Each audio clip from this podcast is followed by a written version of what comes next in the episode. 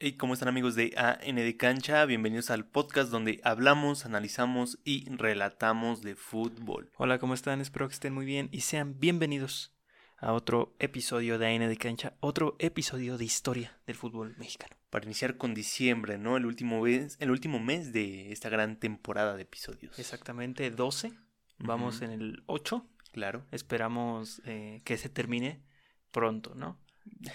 bueno, no tan pronto. Se ve lejos. el Se ve 31. lejos, pero el tiempo se aprieta. Así es. Y bueno, eh, vamos a viajar nuevamente a través del tiempo. eh, muchísimos años atrás. Más de 100 años atrás. Más de 100 años. Más de 100 años atrás. Ah, caray. Sí. Para hablar de un jugador. Casi siempre viajamos 100 años atrás. Últimamente hemos estado viajando 100 años atrás. Sí. Pero a veces no. Y esta es una ocasión muy buena, ¿no? Sí, un gran jugador, gran futbolista. Ya vieron el título. Vamos a hablar de Luis de la Fuente y Hoyos, Mejor conocido como Pirata Fuente. como el pirata. Nació el 17 de enero de 1914 en la ciudad de Veracruz. Fue el mayor de cinco hermanos, hijo de don Segundo de la Fuente González y de doña Josefa Hoyos González, padre asturiano y madre de la capital de Cantabria, Santander. O sea, español. Español. Criollo. ¿Sí? Sí, Ah, pues sí, él- nació en México. papás españoles y Cierto. este Nacido, nacido en México. Asturias y Cantabria son dos comunidades autónomas españolas vecinas. Hay un mapa, así se llaman, comunidades autónomas y están divididos. Lo que es este eh, como Cataluña, ¿no? Yo creo que es la comunidad española autónoma más famosa, Cataluña. No te metas en eso, ya ves que luego ahí en los comentarios, no, que no es eso. Sí, sí, es cierto. Porque Mónaco no tiene nada que ver con Mónaco. Tenía razón el comentario, Sí, pero no valía la explicación. estamos explicando sobre el pirata. Unos meses después, exactamente el, 20 el 21 de abril, el ejército estadounidense llegó al heroico puerto de Veracruz debido a que el presidente de turno, Woodrow Wilson, no aceptó ninguna de las disculpas ofrecidas por los gobernantes mexicanos. ¿De qué o qué? El pretexto para atacar a México en el apogeo de su revolución mexicana fueron unos conflictos con marinos estadounidenses semanas atrás. Así como el de la pastelería francesa. O Sí. sea, puras jaladas. Sí, cosas que no son. Trascendentes, sí. Su intención jamás fue una invasión, del contrario, fue una intervención en los asuntos políticos y militares de México. Fue salvar al mundo, ¿no? Como todos los asuntos de Estados. Unidos. Vamos a salvar a los mexicanos que no saben qué están haciendo.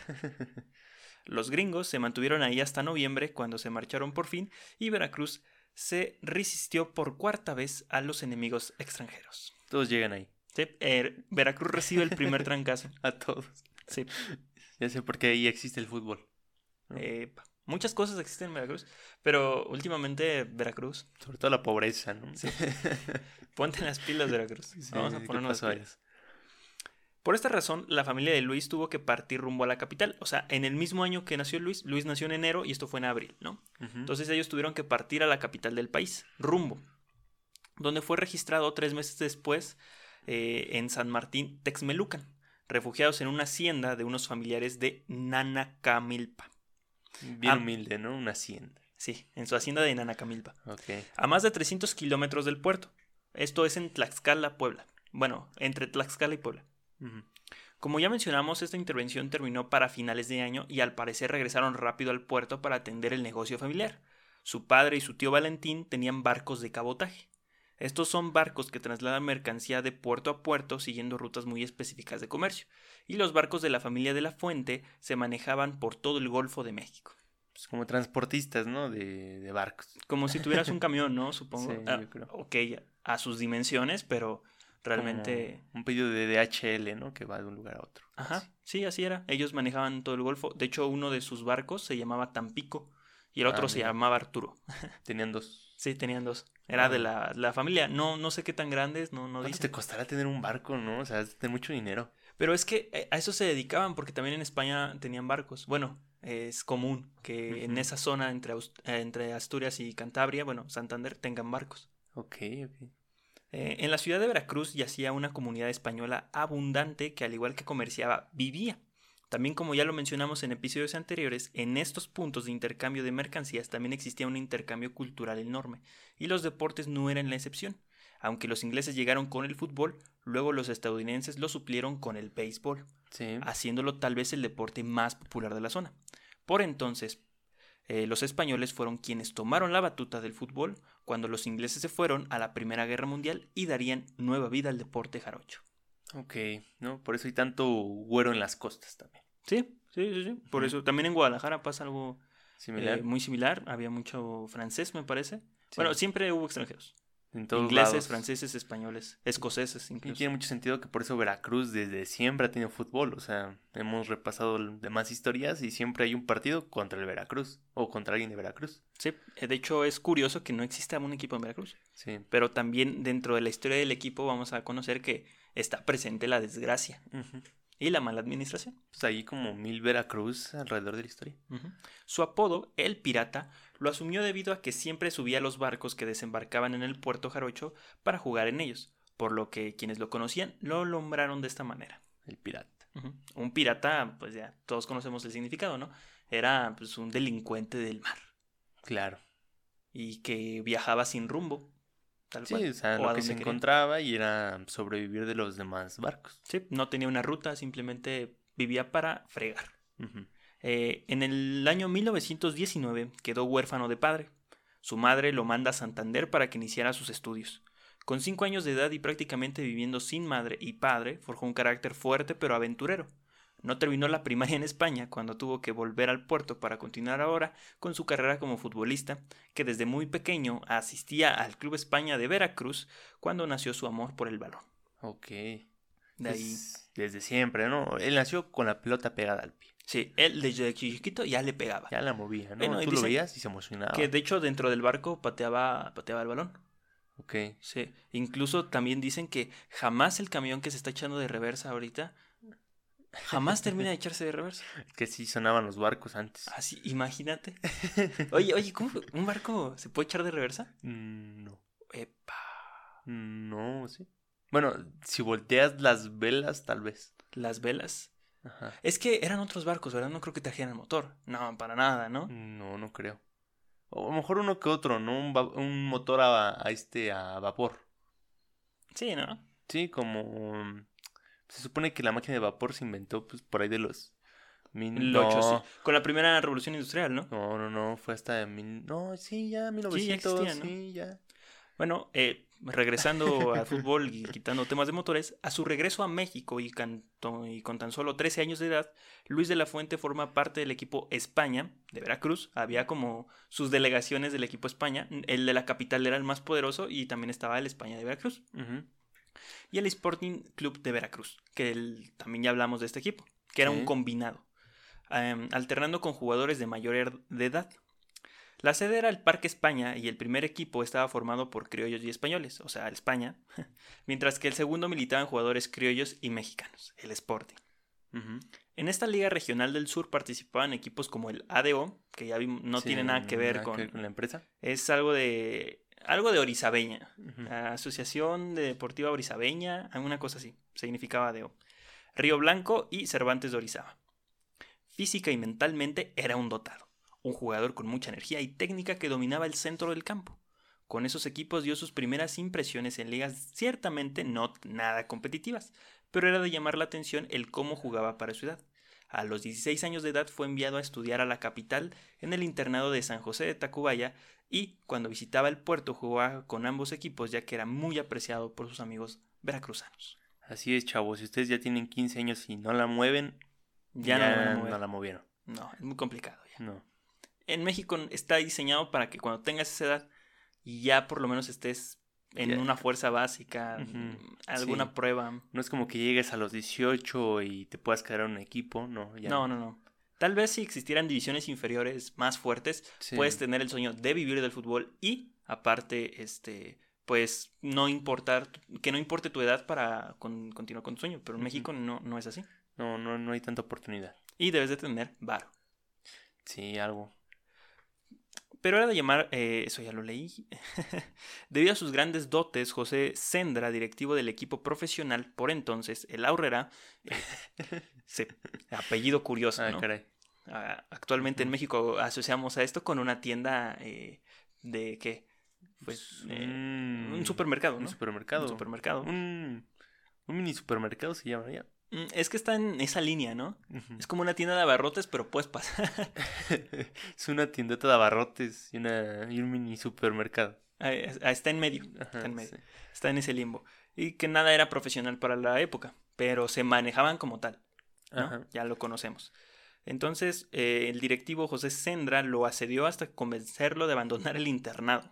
Ah, caray. Sí, no, no estudió, trunca la primaria, después vino a estudiar a México, trunco igual su pues, preparatoria, secundaria, no sé qué estaría, no sé qué nivel no sé dónde iba, ¿no? Ya, Sí. cualquier cosa. para llegar directamente a la Liga Mayor de Fútbol. Corría el año 1929. Su debut fue contra el Necaxa, en un partido de Copa, pero su, su desempeño fue notable. Contrastaba su endeble figura con la complexión de sus compañeros mayores que él, pero esa fragilidad la sustituyó con habilidad, rapidez, picardía y capacidad resolutiva. Es cuando eres un crack, ¿no? Prácticamente. Sí, era un crack, el tipo era un crack. Mm, sí. El Aurrera era un equipo formado por comerciantes vascos. El País Vasco es también una comunidad española, también vecina de Cantabria. Así es, a México lo conquistaron los españoles. Sí, jamás se fueron. El otro día me topé con el video de un vato que te explicaba, porque al parecer los mexicanos no sabemos, que los españoles nunca se fueron. No manches. Sí, te lo explicaba así como si tú estuvieras tonto, ¿no? Así como si tú pensabas que con la independencia de México los españoles se habían ido, ¿no? Es como de, ¿no? Que no nos independizaron los criollos, que eran españoles a final de cuentas.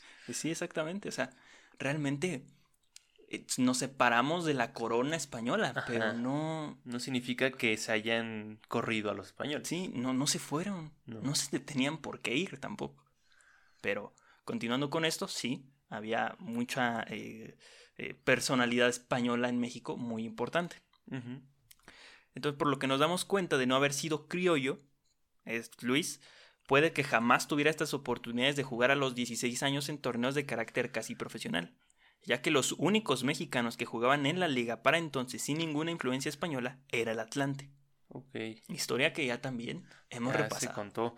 Yo creo que la flexibilidad de que tuviera dinero le ayudó a que, pues, sin estudiar y sin preocuparse por trabajar a sus 15 años, pues pudiera irse a un equipo de fútbol a hacer pruebas de alguna forma, ¿no? Sí, porque lo vemos, es que es un paralelo con el trompo, ¿no? Ellos, o sea, el trompo Ajá. desde muy joven eh, tuvo que trabajar. Trabajaba que- y jugaba. Ajá, tenía que ser obrero, se empulcaba.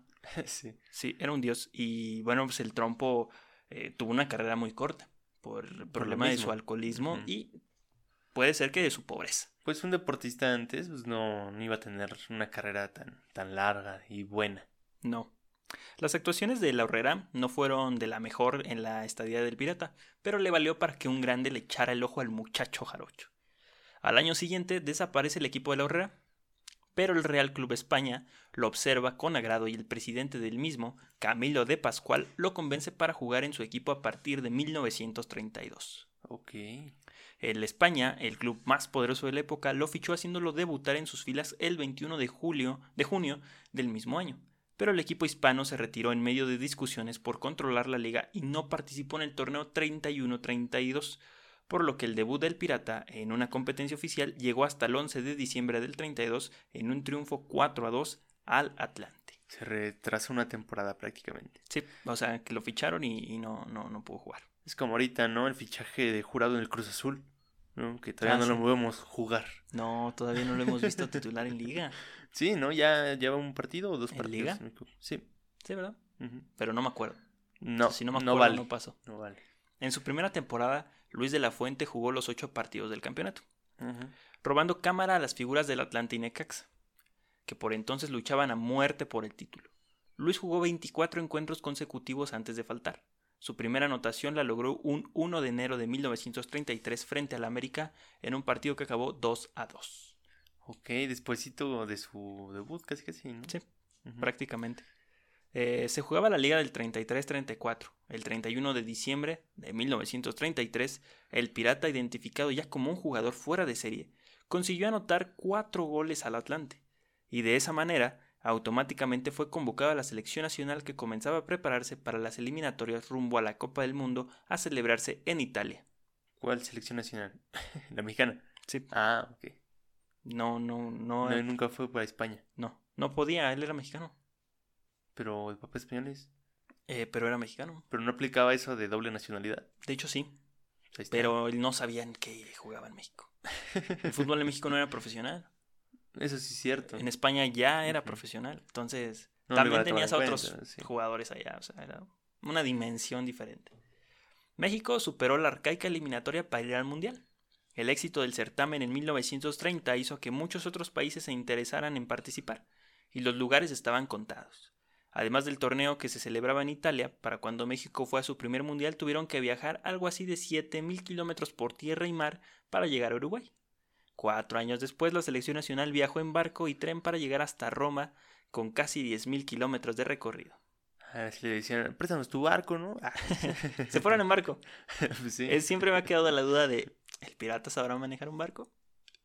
Yo creo que sí le hacían cábula, ¿no? Ahora de punto manejar. Tal vez. eh. la selección mexicana pensó que jugaría ese mundial una vez que zarpó, pero una inscripción tardía del equipo nacional de los Estados Unidos les arruinó la fiesta. No pues. La FIFA decidió que el boleto final se jugaría 72 horas antes del Mundial en el Estadio Nacional un 24 de mayo de 1934. Um, como debe ser, ¿no? 72 horas antes.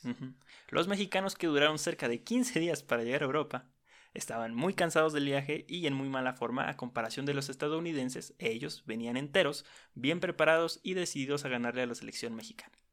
El partido dio inicio y Luis de la Fuente se quedó en la banca. Uy, no. Sí. El entrenador del momento se decidió por el experimentado Trompo. Uy, uy, uy, uy, uy. Sabemos en qué terminó esto. El trompo.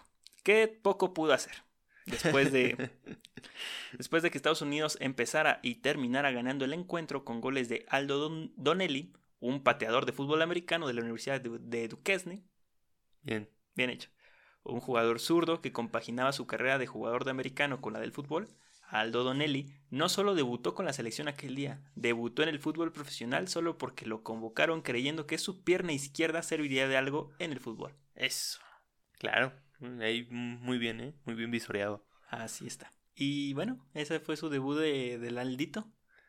Y le eh, metió tres goles a la selección. Y después lo, lo sacó Italia en el siguiente partido, me parece. Y Donnelly anotó un gol. Y, También, ¿no? Ese Donelli. sí, pero Goleador jugaba, jugaba americano él. No puede ser. Hubieras llamado a un beisbolista, ¿no? Algo así nosotros. Puede ser.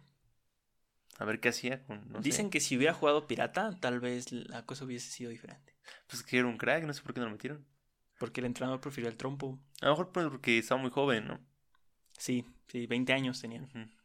Y no tenía mucho jugando, así a nivel del trompo, ¿no? El trompo sí. O sea, se disputó ligas con el Atlante. Claro, claro. Incluso ya tenía experiencia internacional. Había ido a unas Olimpiadas y a, y a un Mundial, Sí, al sí, de Uruguay. sí. Luego del desastroso 4 a 2 y fuera del Mundial, México no pudo regresar a casa porque los dirigentes compraron los boletos de vuelta al par de la finalización del Mundial. Porque íbamos a llegar a la final, claro. Sí. Así deben de hacerle, ¿no? Ahorita para motivarnos. No nos vamos hasta que termine. ¿Cómo? Pues quién sabe. Entonces nadie podía regresar y es cuando se organiza una gira europea en lo que se cumplía el plazo para volver. Pues ahora, ¿qué hacemos? Sí. Eh, siendo un impulso económico para los jugadores que no tenían nada de presupuesto. Era como de a la aventura. Sí. La gira contempló partidos en Suiza, Holanda y España. Antes nos quedaron a vivir ahí los mexicanos, ¿no te imaginas? De hecho, sí. No me digas. Sí. Ya, yo ya no me regreso. Donde alineó a De La Fuente en todos los partidos como titular. ok. Algo tarde, ¿no? Sí. Específicamente en España es donde buscan al talentoso pirata que según las crónicas barría con los rivales. Gracias a su habilidad con el balón y su potente salto era el jugador diferente. El chicote. Todos este admiran el salto del pirata. Es algo que encontré en la mayoría de los eh, de las crónicas que tenía un salto muy poderoso. ¿Y el cabezazo? También. sí. Ah, pues Sí, sí, lo más va. alta, pues Pues ¿para qué alta, sirve, pues, no? sí. Se me que me sirve. Que sea portero, ¿no? No, pero sí. Tenía buen remate. Era buen rematador. Por entonces España se resistía a la inclusión de jugadores extranjeros en partidos oficiales de liga. El fútbol español ya llevaba unos años siendo profesional, pero solo aceptaban jugadores nacionales. Los extranjeros solo podían participar en encuentros amistosos. Luis, de padres españoles pero nacido en México y por ende mexicano de nacionalidad, le cayó como anillo al dedo una reforma al reglamento de fútbol español en 1934. Ok. También, bueno, creo que sí podía jugar como jugador español, porque era de papás españoles y aparte había estudiado, bueno, En- había vivido en, en España, España, sí. un, un cierto tiempo. El reglamento profesional aprobado en España en 1926 establecía en su artículo 23 que los jugadores extranjeros podrían actuar en los clubes españoles solo como aficionados. Yo, ¿por qué voy a fichar a un aficionado, no? Sí, exactamente, era algo muy ridículo, ¿no? Ajá. Hasta el artículo era de, Sí. brother, no puedes. Sí, sí, sí. Año tras año se rechazaba la apertura, hasta las reuniones habidas en el verano del 33, en las cuales por fin la insistencia de los partidarios de ella tuvo su premio. Y el- al cabo de tres discutidas y apretadas votaciones, la asamblea reunida en la Sociedad Económica Matritense de Amigos de París la aprobó. Cosio, presidente del Racing de Santander, fue uno de los partidarios más insistentes. Lo quería. Sí. Ok. Eh, realizando la selección un partido de exhibición en Gijón, junto con Manuel Alonso, su inseparable amigo de la infancia, y Carlos Laviada, recibieron una invitación para enrolarse en el fútbol español.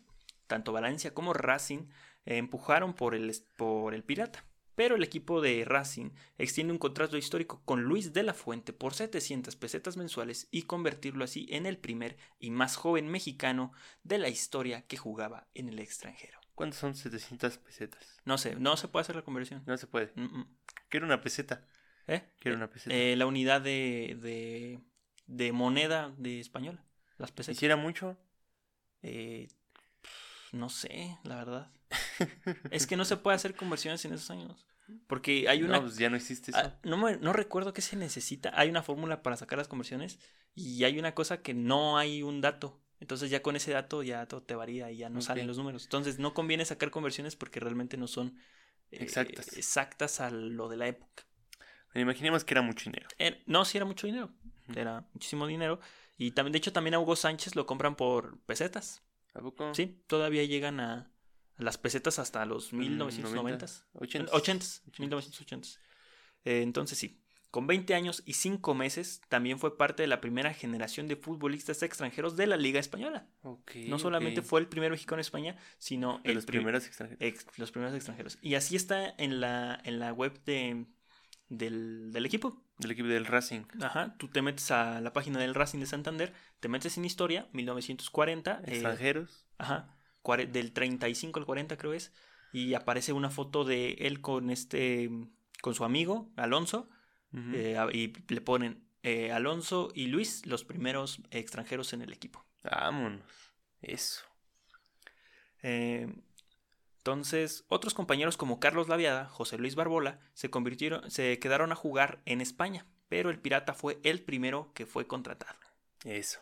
Muy Eso. bien, ¿eh? El contrato habla. Sí, sí, sí. Los demás de palabra. De hecho, había, encontré que había un jugador mexicano jugando en el Real Madrid sin contrato. ¿A poco Entonces no puede, no, no, o sea, no era jugador oficial. no era jugador oficial? No, no podía, Hijo, eso. porque era extranjero.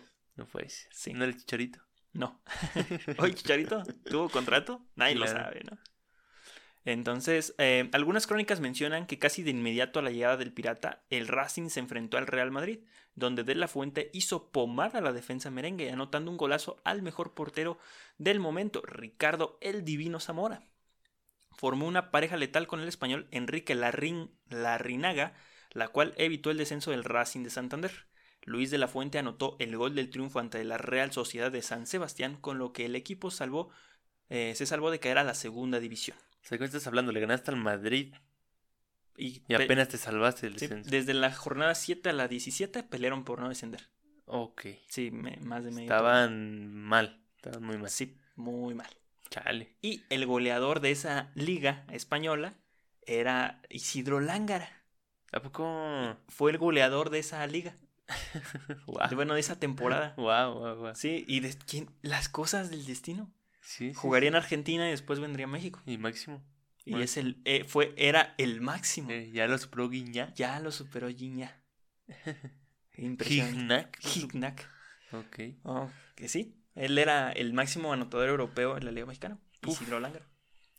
Sí, sí, sí. Y ahí está Luis, ¿no? Poniendo en alto su nombre. Ahí diciendo yo lo salvé, ¿no? Sí, prácticamente. Eh, el Pirata tras eh, bueno, ya se jugó la liga, y, pero empezó el estallido de la Guerra Civil Española. hizo que muchas personas se fueran de España por la inestabilidad del país. Ajá. El pirata, tras terminar la competición de Copa, decide dejar España y junto con su amigo Manuel regresan a México con el convencimiento de Baltasar Junco, presidente del Club España de México, que les ofreció un lugar en el equipo. ¿Tendrá algo que ver con el analista deportivo? Roberto Gómez Junco, Roberto Gómez Junco. quién sabe, No, pues, quién, no, pues, quién sabe. quién sabe, a lo mejor tal vez familiar, Simplemente- lejanísimo. Ajá, o simplemente coincide. Sí, o es que son apellidos muy Pues de, que no escuchas tanto. ajá, de, de cierta gama. Claro. Entonces reapareció en México vistiendo la camisa del España, que luchaba por destronar al campeonísimo Necaxa, siendo pieza fundamental para conquistar el campeonato del 35-36, su primer campeonato. El jugador portentoso, de fino toque de balón y lanzamientos a profundidad con precisión matemática, adquirió madurez y paulatinamente fue convocado nuevamente a la selección para cumplir una serie amistosa con el Barcelona y para viajar a Panamá, donde el representativo nacional se coronó bicampeón centroamericano. Caray. Y primer también, primer mexicano jugar en, en Centroamérica, yo creo, ¿no? No, no, o sea, eh, había una como la Copa Oro. Ah, ok. Entonces eran como los Juegos Centroamericanos y había el- Ah, la, división de fútbol y ellos ganaron los centroamericanos. Ah, ya. Que la había ganado el Necaxa porque se vistió de la selección nacional y fue a ganar los centroamericanos. ok, ok. Pero bueno, vamos a un corte y pues continuamos con, con la historia de, de Luis. Y continuamos para ver cómo es que se desarrolla esto después de ganar ahí contra los centroamericanos. Así es, bueno, pues en 1936 el Real España cede a Luis al América. Ok. lo, lo da de préstamo, la forma de vida del pirata inquietaba a la directiva. No era aceptable el ritmo de vida que llevaba. ¿Cómo? Muy fiestero. Ah. Era un adicto a la fiesta, vivía más de noche que de día. Conozco varios. Es por la razón que él sale del equipo español con el América, también triunfó y ganó una Copa México en el 38, el único título del América en los 30, venciendo al Real España por marcador de 3 a 1. Entonces eh, era un crack. O sea, ya para ser bueno, aún no durmiendo, es que estás top. Como Ronaldinho, ¿no? Sí, él era un crack, Era totalmente. totalmente un crack. En estas fechas, Luis de la Fuente hace amistad con uno de los personajes más importantes de la farándula, Agustín Lara. Amigos y familiares que le sobreviven a Luis aseguran que la melodía Veracruz la compuso el Flaco de Oro, que la compuso el Flaco de Oro para dedicársela a su amigo entrañable, el pirata. En esta canción relata su viaje a España y su retorno. El del segundo viaje, cuando regresa de la... Bueno, jamás regresó, ¿sabes? Se fue a un mundial, bueno, disque mundial y ya Sí, ahí se quedó. se quedó ahí. De hecho, decide quedar, o sea, estaba entre Valencia y Santander, pero por que tenía familia en Santander, su mamá era de allí, decide irse a, ese equipo. Regresa después de ese periodo de préstamo, pero no suma ningún campeonato. Lo que sí sumó fue una aventura más en el extranjero. Vámonos. Habiendo regresado a la España, es junio de 1939, el club paraguayo Atlético Corrales realiza un viaje a México para celebrar una serie internacional. Y el Pirata recibe la invitación para integrarse al equipo y jugar en la Liga de Paraguay. Luis acepta gustoso. Ah, caray. Ahora sí juega Centroamérica. Sí, a, a Sudamérica. Para- Paraguay, Sudamérica. Ah, sí, cierto. Sí. Sí, sí, perdón. Tras militar un año en el Atlético Corrales con actuaciones satisfactorias, lo deja y regresa a México por segunda ocasión como futbolista. Pero de inmediato su amigo y compañero Luis el Titi García Cortina, quien jugaba en el club argentino Vélez Sarsfield, lo manda a llamar para integrarse al equipo de los Fortineros, su tercera aventura lejos de casa. A él le gustaba pasearse. Sí.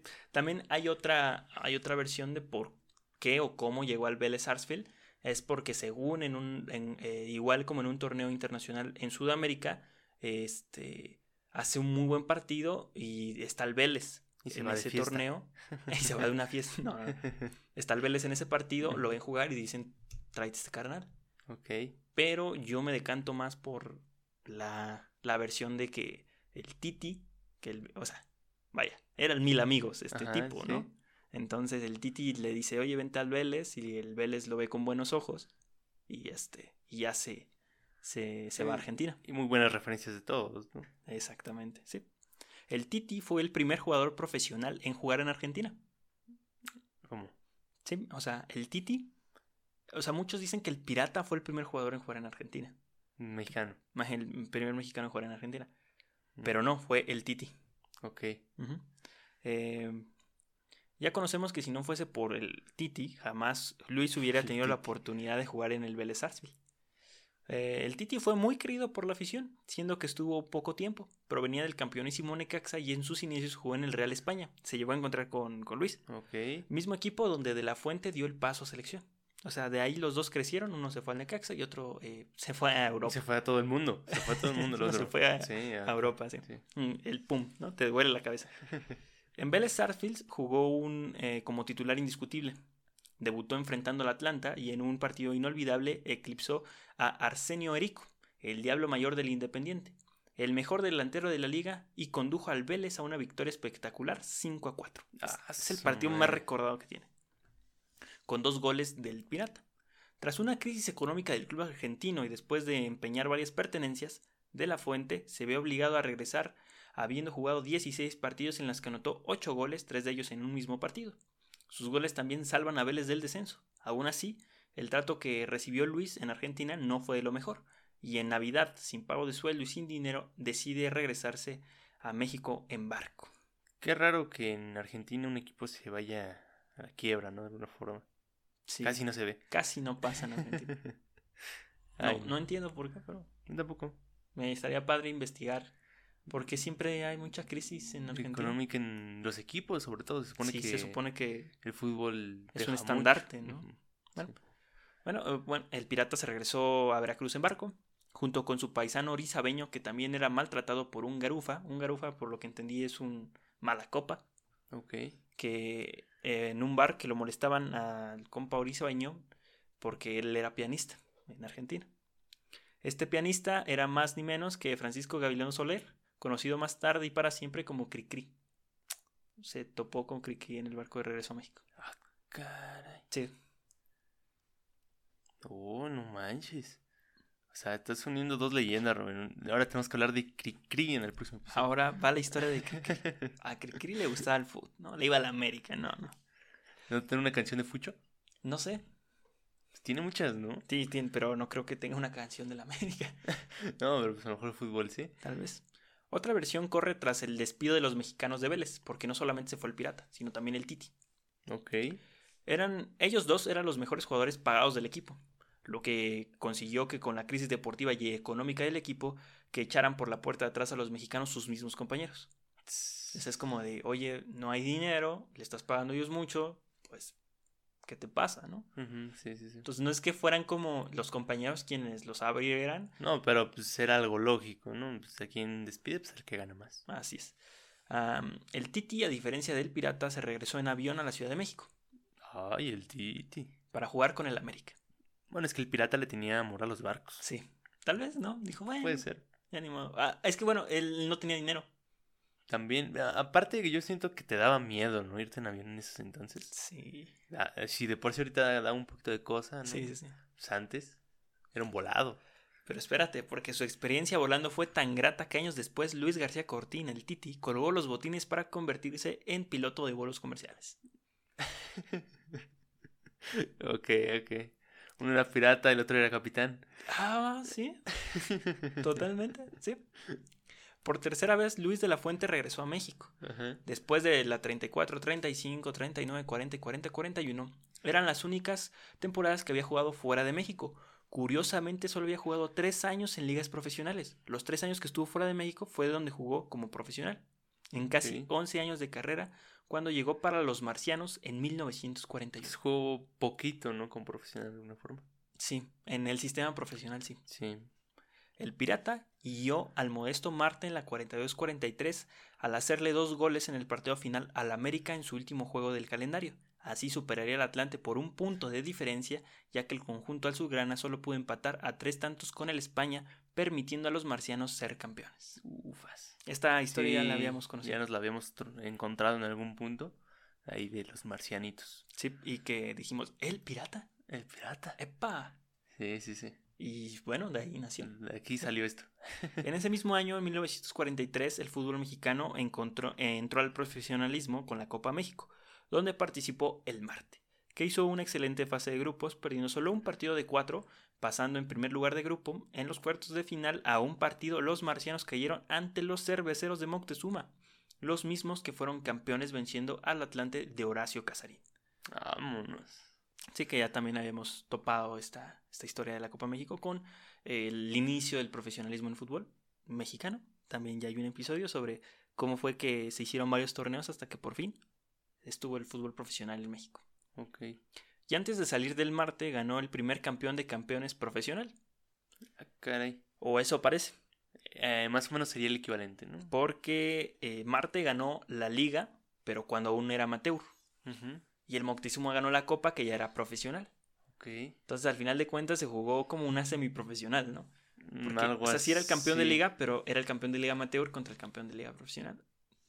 Entonces, ¿qué- ¿quién era el más grande? ¿El que ganó la Copa Profesional o que el, el que ganó la Liga? No lo sé, pero el Marte ganó 1 a 0 en el Parque Asturias. El primer campeonato profesional eh, con el Marte lo ganó Luis Luis Pirata. también. Ok, era un crack donde se paraba, ganaba algo o, o salvaba algo. Sí, era muy importante. El 9 de abril de 1943 se construyó legalmente el Club Deportivo Veracruz, el cual participó en la primera edición de la Primera División de México llamada en ese entonces Liga Mayor. En la temporada 43-44, la sede del equipo era el Parque Deportivo Veracruzano, el cual compartía con el Club de Béisbol Rojos del Águila de Veracruz. ah, está buena de compartir con un equipo de base. Es que algo anda mal. Es la clave. No es que en Veracruz, ¿qué más esperabas? Es que no, no, no, no tenían equipo de fútbol, pero Era béis. jugar fútbol en la playa, ¿no? Eh, no hay... Hmm. Un momento. ¿Qué? ¿De dónde se juega fútbol de playa en México? Pues, se puede jugar en muchos lugares, ¿no? Sí, sí, pero ¿cuál será la sede? Pues no sé. Yo digo que es Acapulco. verdad. Pues yo creo que Puede pues, es ser, el lugar ¿no? más famosito. Acapulco. Bueno, Sí. yo, o sea, no creo que sea pegado al Golfo. Del otro lado, del mar que no me acuerdo ahorita su nombre. De ese, de ese Del. Pacífico. ¿Sí, el Pacífico? Pues Acapulco no está Sí, pegado cierto. al Golfo. Sí, sí, sí, es el Pacífico, Es ¿no? el- el La perla del Pacífico, ¿no? Océano Pero ¿quién es la perla del Pacífico? Ah, eso sí, no sé. Es que a un equipo le dicen así, ¿no? Que está en la perla del Pacífico. Ah, ahí sí te fallo. ¿Quién sabe? Bueno, punto. El equipo de los Tiburones Rojos integró en su primera instancia con la fusión de los dos equipos, Veracruz Sporting Club y España de Veracruz. Vámonos. O sea, los primeros que mencionas al principio Se juntaron. se fusionaron. Grandes rivales en la Liga Veracruzana de la época, pero que unieron fuerzas para conformar un nuevo equipo en la naciente era profesional del fútbol mexicano. Vámonos, hijo de la madre. A principios de los años 1940, Luis de la Fuente ya era una estrella refulgente. Campeón con el equipo de Marte en 42-43, es reclamado por su patria chica, Veracruz. Cuentan que en el entonces presidente municipal, Santos Pérez Abascal, lo llamó para decirle que formara parte del Veracruz, que se encontraba en plena gestión. Vámonos. Y le dijo, ya hiciste lo que quisiste, jugaste donde se te dio la gana. ¿Por qué no juegas con el equipo de la tierra que te vio nacer? Sabias palabras. Epa. Como, pres- sabe- como vemos, como que antes fichar era más de prometer cosas. Sí, ¿no? más de verbo, ¿no? Sí, sí, sí. Para Luis fue suficiente esta súplica y firmó con el equipo de Veracruz. Un hombre sencillo de convencer. Se- hay que recordar que en México no había contratos. Y Tampoco. había muchos bares y pulcatas. Sí, a ver, exactamente. Veracruz es uno de los lugares donde había más fiesta en el país. Con más Por- ferias. Más ferias, sí, sí. Es un eh, estado muy fiestero, Claro. ciertamente, igualmente que la Ciudad de México. Que muchos lugares en México. La mayoría, ¿verdad? no, no sé por qué somos así. En la tercera temporada, en la 45-46 del club de la primera división, el equipo logró estar 18 partidos invicto, Ah, 14 ganados y 4 empates. más que el León. Más que León. Esto es impresionante. Estamos hallando récords, ¿no? Así pum, ahí está. En esa racha tuvieron 8 partidos ganados consecutivamente. Bueno, ahí gana León, sí, ¿verdad? Sí, gana León. 12 de León. Pero ¿cuánto tiempo tuvo que pasar? Mm, yo creo que pasó antes. O ¿Qué sea, es? para a partir de dos ganados, yo creo que sí. Bueno, pero este fue el primer récord invictos, Ah, eso sí, eso sí está muy sí. cañón, sí. anotando 105 goles en 30 partidos. Ah, eso sí está. No, pásate de lanza, ¿no? Está como el Ajax de ahorita, ¿no? Que anota, creo que tiene un promedio igual de tres goles por partido. Sí, sí, sí, es una Bueno, de hecho sería más, ¿no? S- ma- Un poquito más. Con sí. Cinco goles por partido casi, ¿no? Eh, no, tampoco. S- Cuatro. No, tres Tres sí. puntos y cachito. Tres, ah. Luis Pirata Fuente era el jugador notable de la época. Se caracterizaba por su dominio del balón, su visión de juego, su recuperación de esféricos, sus remates de cabeza y su condición física. Sí, al parecer era un crack. O sea, Y ve- iba crudo también. ¿Y seguía flaquito? Sí, era muy delgado. Mm, Sí, era muy delgado, la verdad. Eh, tenía un cuerpo, pues, trabajado para el fútbol de la época, ¿sabes? Piernas anchas, pero torso mu- muy delgado. Esos que le dicen flaco, pero tiene panza chelera, ¿no? Ándale, algo así. No, pues, se mantenía muy bien el desgraciado, eh, la verdad. Eh, es considerado uno de los ídolos del fútbol jarocho. Esa temporada se llevaron el título, pues. Pues, ¿cómo no? O sea, ¿quién iba a ser mejor que ellos? El primer logro del nuevo equipo de Veracruz que compitió hasta las últimas jornadas contra el Atlante. En el primer torneo donde se jugaron 30 partidos de liga. O sea, ah, eso, ¿no? Y era largo. sí, ya era largo. bastante Sí. complicado ser campeón. 30 partidos es un trancazo y luego sumabas de a dos puntos, que es todavía más, Más complicado. Ganando 20 partidos, empatando 5 y perdiendo solo, bueno, otros 5. Ujú. En 1944 llegó a México uno de los mejores jugadores del River Plate de la época, José Manuel Moreno, el Charro. Ok. ¿Por qué el charro? Porque así le decían en Argentina, porque vino a México, le decían Charro. Ah. Ah, Fue al revés. O sea, no Sí, se lo pusieron sí. aquí, se lo pusieron allá. ah, oye. Volante que vino a jugar con el Real España durante dos temporadas. ¿Y qué tiene que ver? ¿Qué tiene que ver? ¿Qué tiene que ver? Bueno, este hombre llegó a compartir cancha con Alfredo Di Stéfano, ¿Y eso qué tiene que ver? tal vez el mejor jugador de los 40 en América. Y después en ¿Quién Europa. dice? El Real Madrid. Su- sus números. ¿no? Sus sí, sí, sí, un, un crack. Y con todo eso, Manuel Moreno, el charro, consideraba que su amigo Luis Pirata era para él el mejor jugador de todo el continente. Eso. Bien, entonces. A mí me gusta esa actitud. Su amistad o admiración lo llevaban al puerto cada vez que podía a ver jugar al Veracruz. Él jugando para España y el Pirata para, para Veracruz. Ok. Luego del partido, es bien sabido que se la pasaban de fiesta. Pues a festejar, ¿no? La victoria. O la pérdida, ¿no? A hay curar. que, hay que sanar las heridas también. Hombres nocturnos de la buena vida. El pirata era jarocho y como todo buen jarocho era fiestero. Dicen Sí, una y otra vez aquellos que recuerdan. No, unas fiestas en los barcos que no manches. Muy... eh, eran fiesteros. De hecho también el pirata era muy fiestero en la capital.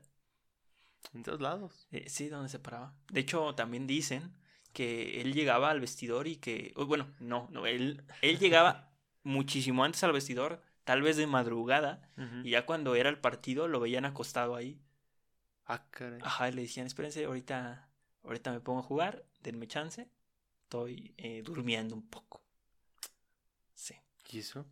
Pues es que venía bien crudo, o sea, venía de la fiesta y luego luego se iba a jugar. para, para que no se me olvide llegar, ¿no? Pues yo creo, ¿no? Para que no, para que llegue temprano, no vaya a llegar tarde, no me vaya a quedar dormido. No, no, no. ¿Cómo voy a llegar tarde si ya estoy en el lugar? No, no, no. El mejor jugador, un zurdo exquisito, que también le pegaba igual con la derecha. Pensante, rápido, recuperador, fiestero, amiguero, capitán e ídolo. Una leyenda viviente sin duda, y no había quien no se rindiera al pirata. Un trotamundos. Es lo que toda la gente lo quería. te- tenía amigos por todos lados. Era buenísimo jugando, le pegaba bien al balón. No, pues y, y realmente sí era buenísimo, porque donde se paró todos decían que era muy bueno. Sí. En 1946, Veracruz perdió el título de campeón de campeones con el Atlas, que lo derrotó 3 a 2. En el torneo 46-47, Veracruz quedó tercero solo atrás de Atlante y León. Ok. De hecho, Veracruz fue el primer campeón de provincia del- de la era profesional del fútbol mexicano. Ah, caray. Ya sé por qué le pusieron Luis Pirata Fuente al estadio. Sí. O sea, realmente. Creo que ya me, creo que ya tiene sentido. ¿no? Creo que ahora ya sé, ya está justificado. Está justificado. Pero no siempre se llamó así el estadio. No, pues obviamente no. El estadio se llamó Veracruz y ya después se, se le puso eh, Luis Pirata Fuente. En la Copa México de 1947-48, a pesar de la salida del club del jugador argentino Jorge Enrico, aunada a la de otros jugadores de la talla de Lascano y el Pachuco Durán, además de la partida del entrenador Enrique el Gitano Palomini, el equipo del Puerto obtuvo su primer título de Copa México. El gitano y el pachuco. Es una cosa. y lo consiguió al derrotar el 25 de julio del 48 a las Chivas Rayadas del Guadalajara por 3 a 1. Vámonos. Con dos anotaciones de Raimundo el Pelón González y una más de José Luis el Chito García. amo, amo los apodos de la época. Come chito, ¿no? El comechito, claramente. Para la temporada del 49-50, los Tiburones Rojos eran un plantel renovado. Obtuvieron su segundo y hasta la fecha el último título de la Liga de Primera División del Veracruz. De hecho, el escudo anterior del Veracruz Ajá. tenía dos, bueno, ya no existe el Veracruz. En este espacio-tiempo 2020 diciembre no existe el Veracruz. Ok. Pero cuando existía el escudo que Bueno, ten- sí existe Veracruz. el equipo, Ok. el equipo eh, tenía dos estrellas arriba de su escudo, es en honor a esta época, oh, ya, ya. de estos dos títulos. Sido que hubieran puesto dos tiburones, ¿no? De hecho, el de tiburones rojos se lo puso igual que un cronista. ¿Tiburones rojos? Ajá. Y siempre fue el escudo muy parecido, ¿no? O Siempre sea, fue así. Sí, o sea, tuvo sus variaciones de ahí como colorcitos, ¿no? Pero siempre fue el mismo tiburón. Sí. En ese lapso fue buscado por el Barcelona de España. En ese lapso en que estaba ganando la Copa México, la Liga de México, triunfando. él este, lo buscó el Barcelona. Luis estaba tan cómodo en su tierra por lo que rechazó los intereses del conjunto catalán. O sea, ya, mira, ya, ya, sí, sí, pecaba de soberbia. Claro, ¿no? O sea, ya se puede haber pegado a Di Stefano y dijo, no, no, no, yo estoy No, no, no, bien no, aquí. Imagínate. ¿Te imaginas? No, hombre. No, pues Luis Pirata Fuente hubiera llegado demasiado lejos, a Saturno, Yo creo que el Estadio Azteca no se llamaría Estadio Azteca. Se llamaría también El Pirata. el pirata. Se retira con el Veracruz, el equipo de sus amores. Tras su retiro, el Veracruz desciende y desaparece. Pa. Así de, así de pesado era Luis en, en el equipo. wow. No, y desde ahí Veracruz desapareció y se desapareció toda su vida. Sí, desde ahí trae el mal. Necesitan al pirata otra vez. Es un pirata. Un pirata. Un Al- pirata. algo necesita. Sí, sí, sí. Jugó con ocho equipos diferentes, en cuatro países distintos. Uf. Anotó 85 goles con la playera de los tiburones rojos. Y siempre se le quedó a deber un mundial. Sí, eso sí es cierto. Nunca pudo jugar un mundial. Eso ¿Qué? es lo que luego quedas en deuda, ¿no? Sí, qué cosas. Si existiera una máquina del tiempo, regresaría al, al pasado a ver un partido del pirata. Es una de las cosas que, mira, hay ¿Sí o una no? lista y esa está. Claro que sí. Es esta. Ganó ocho títulos nacionales, cuatro de ellos profesionales. Esos son los números del pirata. Grandes números, grandes equipos, grandes, grandes países y grandes distancias recorridas en barco. No cualquiera. No cualquiera, ¿eh? ¿Quién diría que se pegaría su vida pegado, su- eh, trepado A un barco? En alguna fuente encontré que incluso llegó a tener un cómic. Ah, A ese nivel de... De superhéroe estaba. Sí, pero no, no encontré imagen, entonces no, no tengo fiabilidad De, que sea real, pero puede que... Nosotros eh, le hacemos su cómic ahorita. Y ahí está, le hicieron su cómic. Pero puede que sí, este, sí sea cierto. Sí, puede Hay, ser. hay una probabilidad, hay una fuente, hay alguien que lo dijo. Aparte, el- puede que haya sido de un periódico, ¿no? Ya ves que los periódicos antes era mucha caricatura y así. Puede, sí. Entonces, por ahí pudo haber sido. Y también se dice que era buenísimo para jugar béisbol. Caray, doble talento. Sí, sí, sí. No, cuando eres un crack, eres un crack. Este, él, él nació para jugar. Para, para hacer deporte. Después del último campeonato de Veracruz decide tomar un descanso. Con 36 años de edad, no, o sea, Mm, para la época grandecito. ya estaba pateado. Empezó a los 16. Eh, Mm, 20 sí, años de cierto, carrera. Sí, cierto. Eh, se dedica a la bohemia y es hasta el 13 de junio de 1954 en la Ciudad de los Deportes cuando recibe una despedida monumental de los equipos de Atlanta y Veracruz, la Ciudad de los Deportes, el Estadio Azul, y así como de miles de aficionados que abarrotaron las tribunas, quienes le otorgaron una ovación más estruendosa de la que se tenga memoria, reconociendo su calidad y categoría. Aquel hombre recio, duro, de hierro, fue derrotado por el sentimiento y derramó lágrimas al centro de la cancha, conmovido por el gran cariño que le tenía la familia futbolera. Pronto buscó su propio espacio, alejándose de las cámaras, le disgustaba que le hicieran hablar de él y no soportaba la adulación. Humilde. Hasta cierto punto. Desaparecido el club Veracruz, buscó el apoyo de su amigo, Don Nemesio Díaz. Ah, pues que el Titi. No, el Titi ya andaba volando por algún lado. Ok. Nemesio. Don Nemesio Díaz era su compa. Híjoles, no, hombre, se viene otro, chavo, se viene otro. Quien le ayudó a que a los ahora tiburones rojos regresaran a la segunda división. Luis jamás descendió en ningún equipo, aunque después de que él se saliera descendían, curiosamente. Sí, sí, sí. Este, pero jamás jugó en segunda división, jamás descendió, siempre fue campeón. Un crack. No era goleador porque él era el, el creativo, El- sí, él que la movió en media cancha. así, el que recuperaba. Un dios. Entonces, Luis fue nombrado director técnico y en cada plaza donde se presentaba era homenajeado por la afición. Alternativamente lo nombraron el Caballero Corona y se le dio la concesión de un bar en los portales de Veracruz. De ahí salían los viáticos para el equipo y sus hijos conservan los vales que él mismo depositaba para sufragar los gastos de sus queridos tiburones rojos. La concesión de un bar. Vámonos. Era, era pudiente. Le habló el presidente municipal para que se viniera a jugar. Uf. No, ahí ya hay influencias. No, no fue gobernador porque no quiso. Era poderoso. Más allá de famoso, poderoso. Un 28 de mayo de 1972 fallece a causa de un paro cardíaco. Ah, caray. De Más- todo lo que te pudiste haber imaginado, Un paro. un paro cardíaco. A un deportista tan pleno. Sí, sí, sí. No tiene sentido. Eh, aficionado a la bebida, al buen comer y distanciado de los médicos, pronto resintió las consecuencias. Una arterioesclerosis amenazó con quitarle una pierna. Esta enfermedad es, una, es un endurecimiento arterial causado por presión alta, colesterol alto, triglicéridos altos, grasa, bueno, lípidos, que tienen mucha grasa lípido, no entendí eso, pero bueno, ahí está. Ok. Eh, tabaquismo y otras fuentes de tabaco, resistencia a la insulina, obesidad o diabetes. O sea que andaba mal, ¿no? O sea, no se alimentaba bien. No, y por la vida que llevó, a pesar de ser futbolista, seguramente tenía más de una de estas condiciones.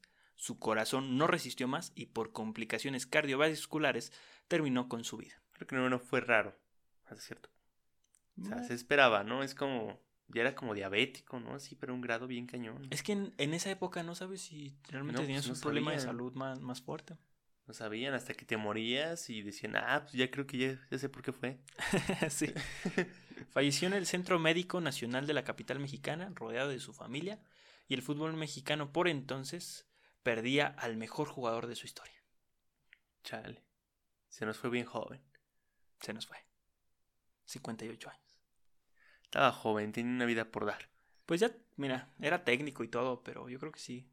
Otros años que- sí aguantaba. O sea, pues sí, ¿no? O sea, 58 años yo creo que, bueno, es que en esa época yo creo que en México era la, la edad de un adulto, ¿no? De un hombre. 60 años, a lo mucho. Si ahorita Pues- son 65. Pero bueno, vamos a, a un- a un corte Y regresamos. para despedirnos. Ok. Y ahora sí podemos concluir con esta gran historia. Ya, ya terminó, ¿no? Pero Sí. Ya podemos concluir diciendo que fue un crack. Que realmente no nada más un estadio se merece ese nombre. Se lo merece el fútbol mexicano. exactamente, sí, fue un gran jugador. Eh, Liga Pirata Fuente. Así se tiene que llamar esto. Podría ser. Y qué curioso, ¿no? Si viera otra vez lo que pasó con el Veracruz, se nos vuelve a morir el pirata. Ahorita y otra vez, como que se está reestructurando Veracruz, como que volvió en el tiempo y volvió a formar más Veracruces. A ver cuál de esos es el más fuerte y resiste, ¿no? Ay, ay. En instantes más tarde, el estadio de Veracruz fue nombrado Luis Pirata. Eh, que junto a Coruco Díaz, por entonces eran los dos estadios con nombre de sus exfutbolistas. Ok. Luis de la Fuente y Hoyos abandonó el puerto a los 58 años de edad para jamás volver. Sus restos están eh, de frente al estadio de la heroica ciudad de Veracruz que vio crecer una leyenda. No me digas esto. Yo nací con la luna de plata, nací con el alma de pirata, he nacido rumbero y jarocho, trovador de veras, y me fui lejos de Veracruz. Decía la canción de su amigo Agustín Lara que hasta el momento de su muerte lo seguía describiendo. Hasta aquí la historia de la primera figura internacional mexicana, el pirata Luis Fuente. Que conoció a, Cri- a Cricri. Con, ¿A quién no conoció? No manches. De repente estás leyendo un poco del pirata y dices, bueno, ya se retiró normal Sí, y ¡pum! sí. Su- Otra persona. Su amigo Sí. Nemesio 10, ten, vamos a armar un equipo. Claro. Sí, sí, sí. No, no puede ser. Y así fue. Esta es la historia del pirata, una historia que seguramente muchos no, no conocía. No conocíamos, ¿no? Realmente. O sea, no, todos sabíamos que Pirata Fuente existía. Él, bueno, o existió, ¿no? Dices, bueno, ahí estuvo. ¿Quién era? No sabíamos. No. Y resulta que era el, me- el mejor jugador de su época. Así de grande estaba el Pirata Fuente. El mejor jugador mexicano de. La mayor figura mexicana de la historia en ese entonces. Sí, de la época, el máximo. Yo creo que, pues, ¿qué será? Eh, ¿Hugo Sánchez? Pues Hasta por ahí Hugo Sánchez va, otra sí, vez sí, se restableció Hubo esa otra figura, figura. internacional. Y después el Chicharito, si me lo permites. Sí, puede ser. Puede ser, ¿no? Eh, eh, es que jugó en un gran club, o sea, en dos grandes clubes. a ver, eh, pero creo que Hugo jugó en más países, ¿no? Que ¿Chicharito? no que Pirata. ¿Quién? Hugo Sánchez. Jugó ver, jugó México, México, España, Estados Unidos, España, Austria. Austria, sí es Austria, ¿verdad? Sí. Y, Y ya. y ya. Cuatro, ¿verdad? Y Igual. otro jugó en seis, ¿no? ¿Viste? ¿No? ¿En cuatro también? En cuatro países igual. Paraguay, Bueno, Argentina, México, España. el Chicharito jugó en Inglaterra, España, Alemania y México. Y Estados Unidos. Y Estados Unidos. Cinco. Cinco, toma. bueno, pues ahí está. sí cabe la comparación. Claro. Rafa Márquez también jugó en cuatro. A ver, Francia, eh, España, México e Italia. Estados Unidos, cinco también. Estados Unidos. Uf, no puede ser. Salcido ahora. Salcido, Holanda, Inglaterra, México, tres. Sí, sí, sí. ¿Nunca fue a España? Mm, Que yo sepa o que yo me acuerde, ¿no? No, ¿verdad? Bueno, pues ahí está. Bueno, y hasta aquí eh, las comparaciones y el recuento de lo que fue Luis Pirata Fuente, el primer crack mexicano. Concluimos que Charito es mejor. Ah, no, no es cierto. No, No, no. cállense, Bueno. cállense. Ah, ¿Qué? ¿Qué? No te metes con mi pirata. El Chicharito no tiene un nombre con su- un estadio con su nombre. No, claro que no. Ni Hugo Sánchez. Sí, no, pero no creo que sean. Había un esta- sí hay estadios que se llaman Hugo Sánchez, pero no ah, tan. no, pero no, no el estadio universitario se llama Hugo Sánchez. Eh, Estadio universitario, eh. Hugo Sánchez. Eh, ey, ¿Qué? debería de llamarse Estadio Hugo Sánchez cuando jueguen los Pumas. De hecho, sí, ¿no? O algo así como estadio universitario, Hugo Sánchez. Así como el, el del Manchester United, que es el Old Trafford Sir Alex Ferguson. Bueno, no, no, no, porque ese es el stand, o sea, la grada Se llama Sir llama Alex. Sir Alex Ferguson. Está chido porque ahí es como si fuera el otro nombre, el, un subnombre. Eso es un subnombre, sí, sí, sí. O sea, es que como el Pumas está bien su estadio. no se lo merece Hugo. dice. De hecho, el, el América también ya se había cambiado el nombre de su estadio. Al nombre de un directivo, no me acuerdo ahorita el nombre, pero fue a finales de los 90, me parece. ¿Tampoco? Lo cambiaron por el nombre de un directivo y no, no, no recibió bien la, el cambio. La. Es que la Azteca escucha más chido, ¿no? Sí, no. ¿Sabías que lo, es- lo escogió un guanajuatense ¿A poco? en un concurso? Ni siquiera fue porque ya tenían planeado, fue un concurso. No, pues el Azteca está chido. es Sí, un buen un gran nombre, ¿eh? Gran tipo, Sí. gran este Estadio Azteca. simbolismo, ¿no? Sí, sí, sí. Pero bueno, ahora sí, Hasta aquí. ya nos vamos. Hasta luego, espero les haya gustado. Le hayan dado like, se hayan suscrito, le hayan dado seguir en su plataforma de podcast. Ahí nos pueden estar escuchando cada miércoles, cada semana y repasar los demás videos que tenemos y demás podcasts. Episodios eh, bien fresquecitos. Claro, para ustedes. Hasta luego.